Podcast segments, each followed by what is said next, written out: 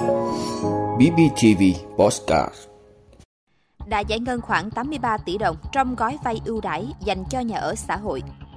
Bão số 5 suy yếu thành áp thấp nhiệt đới. Lâm Đồng giải cứu thành công cháu bé 6 tuổi bị bắt cóc. Thực hiện lộ trình tăng lương sau năm 2024 từ 5 đến 7%. Động đất tại Iran khiến 7 người bị thương.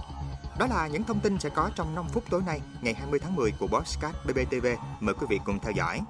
Đã giải ngân khoảng 83 tỷ đồng trong gói vay ưu đãi dành cho nhà ở xã hội. Thưa quý vị, Bộ trưởng Bộ Xây dựng Nguyễn Thanh Nghị cho biết trên cơ sở báo cáo của các địa phương đang tập trung triển khai gói hỗ trợ 120.000 tỷ đồng Hiện đã có 20 tỉnh công bố danh mục 52 dự án đủ điều kiện vay theo chương trình tín dụng 120.000 tỷ đồng, với nhu cầu vay vốn là 25.884 tỷ đồng. Trong số đó có 49 dự án nhà ở xã hội với nhu cầu vay khoảng 24.655 tỷ đồng và 3 dự án cải tạo xây dựng lại chung cư cũ với nhu cầu vay khoảng 1.230 tỷ đồng. Tính đến thời điểm hiện tại, đã có một số dự án nhà ở xã hội tại các địa phương được giải ngân với số vốn khoảng 83 tỷ đồng trên tổng số 1.095 tỷ đồng đã ký hợp đồng vay vốn. Theo Bộ trưởng Nguyễn Thanh Nghị, đến thời điểm hiện tại, cùng với luật nhà ở, luật kinh doanh bất động sản, văn bản hướng dẫn chiến luật, chiến lược phát triển nhà ở quốc gia và chương trình hỗ trợ xây dựng mới, cải tạo nhà ở cho đối tượng chính sách theo các quyết định của Thủ tướng Chính phủ, thì các chính sách hỗ trợ nhà ở xã hội, nhà ở công nhân lao động tại khu công nghiệp đã tạo ra hành lang pháp lý tương đối đầy đủ, đảm bảo hỗ trợ và khuyến khích doanh nghiệp tham gia phát triển nhà ở xã hội, nhà ở công nhân Đáng chú ý là quy định về quỹ đất để phát triển nhà ở xã hội, nhà ở công nhân đối với dự án phát triển nhà ở thương mại, khu đô thị, khu công nghiệp, quy định về lựa chọn chủ đầu tư dự án nhà ở xã hội, nhà ở công nhân, quy định cụ thể các cơ chế ưu đãi cho các chủ đầu tư xây dựng nhà ở xã hội, nhà ở cho công nhân, quy định về trách nhiệm của các bộ ngành địa phương liên quan đến phát triển nhà ở xã hội, nhà ở công nhân. Nhờ các chính sách hỗ trợ khuyến khích đầu tư phát triển nhà ở xã hội, đến nay cả nước đã hoàn thành 312 dự án nhà ở xã hội, khu vực đô thị, quy mô xây dựng khoảng 158.000 căn với tổng diện tích hơn 8 triệu m2. Cả nước đang tiếp tục triển khai 418 dự án với quy mô xây dựng khoảng 432.400 căn với tổng diện tích khoảng 22 triệu 565 ngàn m2.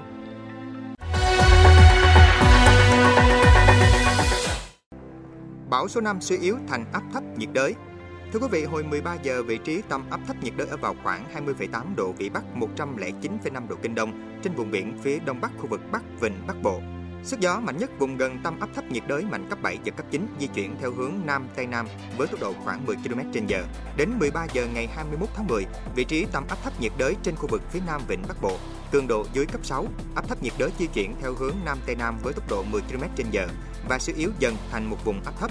Vùng nguy hiểm do ảnh hưởng của áp thấp nhiệt đới, phía Bắc vĩ tuyến 19 độ vĩ Bắc, phía Tây kinh tuyến 110 độ kinh Đông. Khu vực Vịnh Bắc Bộ có mức độ rủi ro thiên tai cấp 3, Do ảnh hưởng của áp thấp nhiệt đới kết hợp với không khí lạnh tăng cường, ngày 20 tháng 10 khu vực Vịnh Bắc Bộ bao gồm các huyện đảo Cô Tô, Bạch Long Vĩ có gió mạnh cấp 6 cấp 7, biển động, sóng biển cao từ 2 đến 3 mét. Toàn bộ tàu thuyền, khu neo đậu, khu nuôi trồng thủy sản, đê kè biển trên khu vực này đều chịu tác động của gió mạnh và sóng lớn.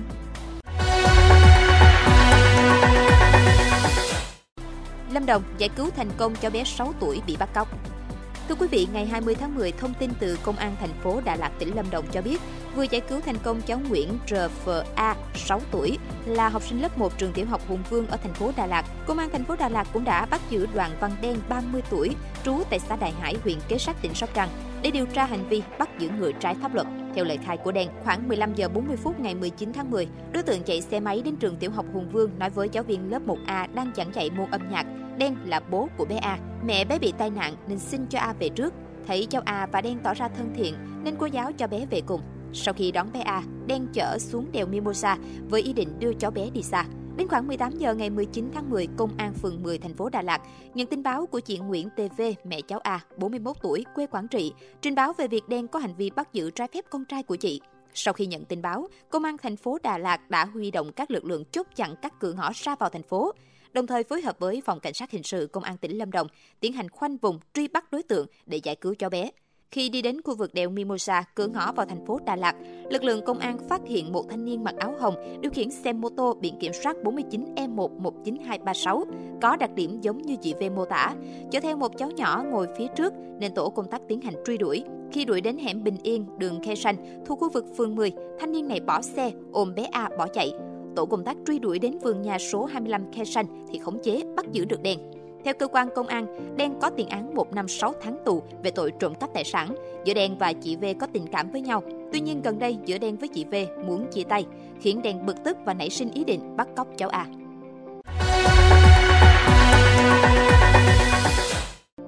Thực hiện lộ trình tăng lương sau năm 2024 từ 5 đến 7%. Thưa quý vị, từ năm 2025 dự kiến sẽ thực hiện tăng lương có lộ trình từ 5 đến 7%, đảm bảo mức lương phù hợp tiệm cận khu vực 1 của tư nhân. Về tiến độ cải cách tiền lương, lộ trình thực hiện sẽ từ ngày 1 tháng 7 năm 2024 với tinh thần quan điểm thực hiện 6 nội dung nghị quyết 27 của Trung ương về cải cách tiền lương.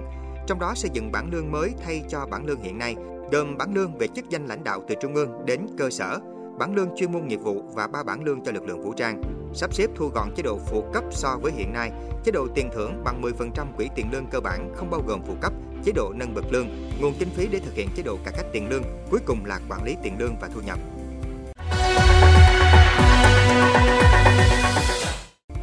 Động đất tại Iran khiến 7 người bị thương. Thưa quý vị, truyền thông Iran ngày 20 tháng 10 đưa tin một trận động đất có độ lớn 4,9 đã làm rung chuyển khu vực phía nam của nước này, khiến ít nhất 7 người bị thương. Nguồn tin trên cho biết độ sâu chấn tiêu của trận động đất là 10 km. Động đất đã làm rung chuyển khu vực Khanezenian gần thành phố Shira, miền nam Iran. Thông tin ban đầu cho thấy trận động đất này đã gây thiệt hại nhẹ. Iran nằm trên khu vực có các đường đứt gãy địa chất lớn và trong những năm gần đây, nước này đã hứng chịu một số trận động đất gây nhiều thiệt hại. Ngày 17 tháng 10 vừa qua, một trận động đất độ lớn 5,5 cũng xảy ra tại khu vực miền nam Iran. Vị đã luôn ủng hộ các chương trình của Đài Phát thanh truyền hình và báo Bình Phước. Nếu có nhu cầu đăng thông tin quảng cáo ra vặt, quý khách hàng vui lòng liên hệ phòng dịch vụ quảng cáo phát hành số điện thoại 02713 887065. BBTV, vì bạn, mỗi ngày.